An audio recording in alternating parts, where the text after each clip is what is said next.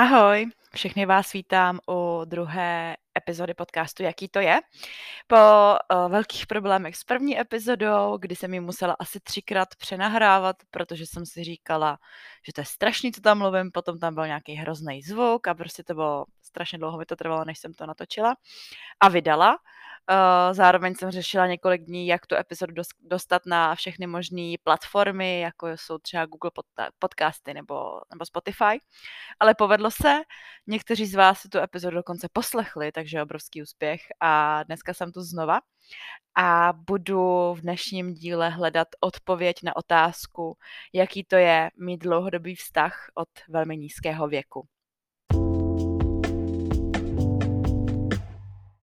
Tak, eh, někteří z vás možná budou vědět, že eh, já s mým partnerem jsme spolu strašně dlouho. Já jsem ho potkala vlastně, když mi bylo 16 let a dá se říct, že od té doby jsme spolu. Teď to teda už velmi brzo, za měsíc bude, bude 11 let, co vlastně tvoříme pár. A vlastně ještě jenom tak, abych uvedla pro všechny, proč jsem se o tomhle rozhodla mluvit, tak eh, jak už někteří možná víte, my jsme se eh, s mým manželem přihlásili do pořadu Den jak sen, který vlastně vysílal eh, několik různých svadeb a jedna z nich teda byla naše, kdy my jsme v téhle doku reality show uh, vlastně mluvili i o našem, o vývoji nas, našeho vztahu a jak dlouho spolu jsme. Takže koho by uh, zajímalo více vlastně o té doku reality show, poslechněte si první díl. No a na to konto, když se vlastně odvysílal náš díl, tak mi začalo chodit spoustu dotazů, nebo spoustu úplně ne, to už jsem taky vysvětlila v tom prvním díle, ale přišlo mi prostě několik dotazů o tom, jaký to vlastně je mít takhle dlouho uh, partnera stejného a jak, jak vlastně na to, jak přežít, dá se říct, dlouhodobý vztah. Tak uh, jsem si tady vypsala, co bych chtěla říct a, a jdeme na to. Myslím si, uh, že náš vztah prošel takovýma třema fázema, uh, o kterých bych teda dneska chtěla mluvit a chtěla bych schrnout, jak jsem je vlastně přežila, uh, přežila v vozovkách, jak se přesně dostat a jak se dostat do toho bodu, kde jsme teďko my, když si myslím, že náš vztah je úplně jako vyrovnaný a v pohodě. No tak, eh, jak jsem řekla, my jsme se potkali vlastně na střední, uh, takže hodně brzo. A myslím si, že ta první fáze byla taková, kdy jsme se oba jako měnili a vyvíjeli se, protože jsme byli, dá se říct, děti, nebo určitě jako pubertáci. Uh, ale myslím si, že ten základ uh, tam vlastně zůstal, že jsme pořád víceméně jakoby stejný, jako jsme byli, když mi bylo 16. Já jsem se teda na začátku hodně hledala, takže bych tuhle první fázi možná nazvala fází hledání. Byla jsem trochu jakoby nevyrovnaná a trošku možná žárlivá. Bylo to takový, jako že jsem nevěděla, jak přesně k tomu vztahu přistupovat. Byl to prostě můj první vztah, nevěděla jsem pořádně, jak se chovat. A bylo to takový prostě taková fáze hledání, no. A já budu asi tady mluvit jako hodně otevřeně ale uh, to si myslím, že je to, co jako vás zajímá. Ty moje, moje osobní zkušenosti. Já jsem uh, vlastně tu fázi toho hledání, uh, tak jsem se pak podle mě dostala do fáze přemýšlení a bádání jako nad tím vztahem. A úplně upřímně a otevřeně můžu říct, že jsem několikrát samozřejmě přemýšlela o změně. Uh, myslím si, že to je přirozený a spíše zvláštní a jedinečný, že jsem to ustála, nebo že jsme to oba ustáli a že jsme to neudělali. Protože vzít si vlastně svého prvního kluka, to je prostě podle mě úplně uni- unikát. A on teda jako nebyl úplně první, první jako partner, ale byl to fakt můj první, nebo je to furt můj první opravdický vztah. Předtím to spíš byl takový nějaký pubertální lásky. No, ale zpátky k teda k té druhé fázi, uh, kdy je to teda fáze přemýšlení o změně. Uh, byla to teda fáze po prvotní zamilovanosti, která podle mě přišla tak po třech letech vztahu, kdy jsem se tak nějak našla, vyvinula, usadila a teď jsem si říkala, a co dál? Musí se to jako nějak posouvat, vyvíjet. Neměla bych si zkusit ně- někoho jako jinýho, co když pro sebe nejsme ty praví. Já jsem vlastně, myslím si, že problém byl i v tom, že já jsem někdy nepoznala žádný jakoby špatný vztah. Uh, můj partner je prostě jako strašně hodnej a neměla jsem to s čím srovnat a možná to byl i problém, že já jsem ho neuměla jakoby toho mého partnera docenit, protože jsem prostě neměla tu zkušenost jakoby s nikým jiným, tak proto jsem asi možná přemýšlela, jestli tady někde není ještě někdo lepší a co když sobě nepatříme. A hodně to vlastně se projevilo po těch třech letech nebo čtyřech, kdy já jsem vlastně nastoupila na vejšku a tak nějak jsem změnila způsob života, protože do té doby já jsem vlastně znala jenom to, že jsem bydlela u rodičů, chodila jsem prostě denně do školy, neměla jsem víceméně žádný příjem. No a potom najednou, jak člověk nastoupí na tu vysokou školu, tak uh, se tak nějak trochu postaví na vlastní nohy. Já jsem teda šla bydlet jako uh, sama. Uh, odstěhovala jsem se od rodičů, bydlela jsem teda jako jenom na studentský koleji, ale i tak uh, musela jsem se o sebe postarat. Uh, měla jsem brigádu ke škole, takže jsem vlastně měla nějaký příjem a bylo to takový, že jako nikdo mě vlastně nekontroloval, v kolik jsem přišla domů z party a jestli uh, prostě ráno jdu do školy nebo nejdu. A bylo to vlastně na mě. No a my jsme, uh, nebo já jsem vlastně na vejšce potkala skvělý holky a byli jsme taková holčičí parta čtyř uh, prostě bláznivých holek. A často jsme dělali takový ty holčičí vínové dýchánky, kde prostě po druhý, třetí skleničce vína samozřejmě přichází na řadu deep témata jako vztahy a podobně.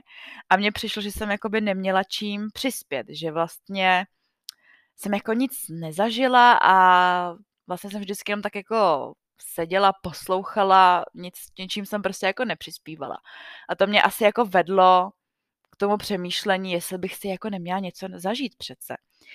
A uh, poslední jakoby kapka v tomhle uh, byla v tom, že my jsme vlastně kolem sebe měli spoustu párů, kteří byli naši kamarádi. A byli jsme taková parta, že jsme jako se všichni tak nějak dali dohromady v podobný čas. No a najednou se ty páry prostě kolem nás začaly jakoby rozcházet a prostě asi to bylo tím, že, že právě se v tom životě posunuli, všichni jsme šli z té střední pryč a sledovali jsme nějaký svůj záměr nebo cíl. A třeba zjistili, že prostě nejsou ty jejich životní priority nebo cíle úplně stejný. Tak se vlastně začaly jakoby rozcházet a já jsem si pak říkala, jo, tak už tady jsou poslední dvě, tři holky, které to mají stejně jako já, které jsou prostě ve dlouhodobém vztahu a nikdy neskusí nic jiného. No a potom se rozešel ten poslední, úplně poslední pár a už vlastně nikdo nebyl k nám, kdo by spolu byl tak dlouho.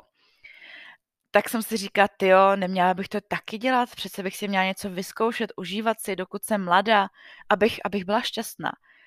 Ale prostě, když jsem se pak nad tím, uh, díky bohu jsem se nad tím teda dokázala zamyslet jakoby hloubš a zjistila jsem, že já přece šťastná jakoby jsem, že já jsem šťastná s tím mým partnerem. A nikdo lepší tady pro mě jako asi, asi není, no. Je tam samozřejmě problém v těch dlouhodobých vztazích, že vlastně nic vás už nepřekvapí, už nemáte opět takový ty motýly v břiše, nejste nervózní, když jdete prostě poprvé na rande, ale je asi třeba si uvědomit, že tohle není důvod, proč eh, vztah ukončovat, že vlastně s každým novým to jednou bude stejný jako s tím v ozovkách starým. Takže eh, z té fáze pochybování a přemýšlení jsem se uh, vlastně dostala za, náš, za nějakých další dva, tři třeba roky. Jenom bych tady chtěla uh, předat vám dál, že pokud jste v dlouhodobém vztahu, tak pochybovat podle mě je naprosto normální. Já jsem teda naštěstí nikdy nepotkala nikoho, s kým by stálo za to ten uh, vztah ohrozit, uh, ten můj, teda původní vztah.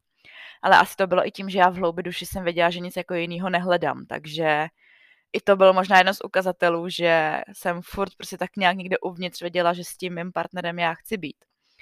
A že je pro mě ten pravý, ale to, jsem si, to je prostě proces, než to člověk uvědomí. A já jsem si to uvědomila prostě až, až později, až v té další fázi. Jenom tady ještě chci uvíct na pravou míru, že já vlastně teď mluvím o vztazích, eh, ve kterých není žádný problém, nejsou tam žádný zásadnější jako věci, které by se měly řešit. A pokud uh, vlastně máte bezdůvodně myšlenky na, na rozchod tak, nebo na změnu, tak, uh, to, tak je třeba si na těch jako zamyslet a hned to nezavaz, nezahazovat, podle mě. Ale pokud je tam samozřejmě nějaký problém a někdo je prostě v tom stavu nešťastný, tak to je samozřejmě úplně jiná písnička a pak asi není za mě o čem. Ale já jsem jako nešťastná nebyla, neměla jsem důvod k tomu rozchodu, jenom jsem prostě byla v té fázi pochybování a hledání se možná. Takže tak. No a vlastně tu druhou fázi období uh, vlastně pochybování vystřídala další fáze, kdy já jsem teda tak nějak překonala ten svůj vnitřní problém a chtěla jsem s mým partnerem být víc a víc. A nastalo teda období, který bych pracovně nazvala chci to posouvat, ale nemůžu. A to bylo vlastně o tom, že ještě, aby to nebylo moc jako jednoduchý, tak my jsme vlastně s mým Matějem jsme měli vztah na dálku. Protože jsme oba studovali v jiném městě a bylo to vlastně dlouho, bylo to asi pět let, možná díl, možná šest, protože Matěj vlastně nastupoval na výšku ještě později než já. Takže nějakých šest let uh, my jsme fungovali jako na dálku. A vlastně ta fáze uh, toho chci to posouvat, ale nemůžu. Přišla potom, co všechny moje kamarádky, které prostě dřív byly s těma původníma partnerama, jak jsme prostě byli ta velká parta, tak si našli prostě za rok, dva někoho dalšího, někoho novýho a začali jakoby se v tom životě hrozně posouvat. Přišli prostě, přišlo společné bydlení, potom přišly zásnuby a u některých dokonce dokonce i děti. A já si úplně vybavuju moment, jak jsem byla na svatbě u jedné mojí blízké kamarádky, se kterou jsem sdílela to, že jsme si našli kluka vlastně ve stejně nízkém věku. Ona se teda po x letech, třeba po osmi, pak s ním rozešla. A za nějaký za nějakou dobu si našla jinýho partnera, já jsem pak, uh, pak on jí požádal o ruku a šli jsme jakoby na svatbu. A já jsem stála na té svatbě a jsem si říkala, to je prostě hustý, že ona tady stojí s někým jako jiným a už jsou tady u oltáře prostě a já mám furt toho partnera stejného a furt jsme jakoby zaseklí tam, kde jsme jako byli. Uh, kvůli tomu, že my jsme prostě to nemohli posouvat, jak jsme prostě byli na té vysoké škole. Tak jsme se viděli jenom o víkend a vlastně nedávalo smysl jako řešit nějaký byt jako na víkend nebo se zasnoubit jako proč, když jsme prostě neměli peníze na svatbu. Tak to bylo jako takový těžký, no já jsem prostě furt bydla na té koleji a byla jsem taková furt jako na stejném místě a zároveň jsem se jako cítila na všechno sama, protože jsme byli prostě od sebe. Naši mě teda jako vedli dost k samostatnosti, uh, ale já už jsem jako nechtěla prostě na všechno být sama. Nechtěla jsem prostě, nevím, když si vybavím třeba situaci, jak uh, jsem jednou vybila baterka v autě a byla jsem prostě v cizím městě, uh, Matěj prostě daleko, nezvedal mi telefon tak jsem si už říkala, ty vole, prostě já jsem na to zase sama a prostě jo, OK, můžeme si mít prostě rovnoprávnost, jakou chceme, ale furt si prostě myslím, nebo je to aspoň můj osobní názor, že jsou věci, které prostě dělají chlapy a jsou věci, které prostě dělají ženský a výměna baterky v autě je podle mě jedna z nich. Já jsem v první chvíli samozřejmě nevěděla, že to je nějaká baterka, myslela jsem si, že Bůh ví, co to je, že mi auto začne hořet, protože se v autech prostě nevyznám, to přiznám úplně jako bez, bez okolků. Nebo si pamatuju, jak jsem uh, se stěhovala z koleje právě na prázdniny, jakoby zpátky po semestru, prostě zpátky k našim. A teď jsem prostě už, jako jsem byla dost samostatná, že jsem právě měla v tom městě, kde jsem studovala, měla jsem tam auto. Takže jsem uh, se měla sama jakoby odstěhovat a převést všechny věci zpátky do, do mostu k našim, uh, k našim na barák. A vím, jak prostě bylo obrovský vedro. Já jsem tam tahala prostě ten kufr s oblečením a tašku jsem měla papírovou a v ní jsem měla nádobí a jak jsem toho nádobí prostě měla asi hodně, tak uh, ta taška se mi prostě ze spora protrhla a nádobí se mi vysypalo prostě uprostřed přechodu, když jsem byla 20 metrů od auta a to byly přesně ty situace, kdy jsem si říkala, já už tohle prostě nechci. Já nechci být na všechno sama, chci prostě být s tím Matějem, chci prostě být s ním a chci ho mít za zadkem, aby mi v takovýchhle situacích pomáhal. A to mě vlastně víc posunulo v té fázi, chci fakt být s ním a chci to posunout. Že jsem přemýšlela, že půjdu dostudovat za ním do Brna ale on, on to vlastně spíš tohle odmítl, což teda mě v tu chvíli jako samozřejmě zasáhlo, ale vlastně to bylo asi dobře, protože teď zpětně vím, že nedává smysl kvůli tomu druhému měnit svoje cíle. Já jsem totiž měla vysněnou vejšku, na kterou jsem chtěla pokračovat, na který jsem chtěla dostudovat. Vod jak živa jsem tam prostě chtěla, je to teda vejška v Praze. A vím, že bych uh, byla nešťastná, kdybych tam nešla. A asi to věděl i ten Matěj a prostě uh, neřekl mi jako ne, protože do Brna nejdeš, ale jako říkal, ať se nad tím zamyslím. A naštěstí teda pak jsem se rozhodla tak, jak jsem se rozhodla a šla jsem se jakoby za svým snem. Uh, to je i taková message, kterou bych tady chtěla sdělit. Uh, já třeba i znám lidi, co nešli kvůli svému, svému protějšku jako vůbec na vejšku, nebo prostě nesplnili si nějaký svůj cíl, nebo prostě něco jako kvůli němu prostě skipli. A já si myslím, že aby dlouhodobý vztahy fungovaly, tak musíme být tak trochu sobci a myslet vlastně na svoje štěstí, protože, nebo já to tak aspoň mám, že když jsem šťastná já, tak vlastně může být šťastný i ten můj vztah. Jinak prostě, kdybych já šla na tu, na tu školu do toho Brna, neměla bych tam kamarády, byla bych na škole, na který prostě nechci být, teď bych prostě Matějo, Matěj samozřejmě chtěla, aby trávil čas se mnou, takže by jsem byla já nešťastná, on by byl nešťastný, že já jsem nešťastná a vztah by prostě byl úplně na nic, že jo. No, takže message ode mě pro vás eh, je důležité myslet na, myslet na svoje štěstí a být tak trochu sobec i v tom vztahu. Samozřejmě do jistý míry, jo, ne, neznamená to prostě myslet jenom na sebe, to je samozřejmě absolutní nesmysl. No a postupně se dostávám teda k poslední fázi, což je fáze, kam jsme se dostali teď, nebo kam jsme se dostali. A je to fáze podle mě vyrovnanosti a úplné spokojenosti. A stálo to za to sem dojít a vlastně projít si všema těma fázema předchozíma toho vývoje vztahu. Takže tak, uh, já tady mám ještě na závěr takový v vozovkách typy a triky. Přijdu si jak někde v nějakém teleshoppingu. Ale jsou to takové jako moje postřehy na dlouhodobé vztahy a, a na to, jak vlastně v nich fungovat, tak aby byli spokojení a mohli, mohli vlastně jsme je udržet. V první řadě bych řekla, že dlouhodobý vztah není vždycky jenom krásný. To, co vidíte vlastně na sociálních sítích, je pozlátko. Podle mě je důležitý se neporovnávat, proto aby ten vztah byl, um, aby byl spokojený. Neříkat si prostě, když uvidíte tamhle na Instači, že uh, tamhle Maruška dostala nádherný puget prostě růží, uh, tak neříkat si, že ten můj mi už ani kýtku nedonese, že už mě asi nemiluje, protože jenom vy nebudete nešťastní což pak bude mít vlastně vliv na celý vztah. Takže první jako tip a trik, uh, jak udržet dlouhodobý vztah je uh, uvědomit si, že to není vždycky jenom krásný a neporovnávat se s ostatníma vztahama, protože do toho vztahu vlastně nevidí nikdo jiný než ti dva.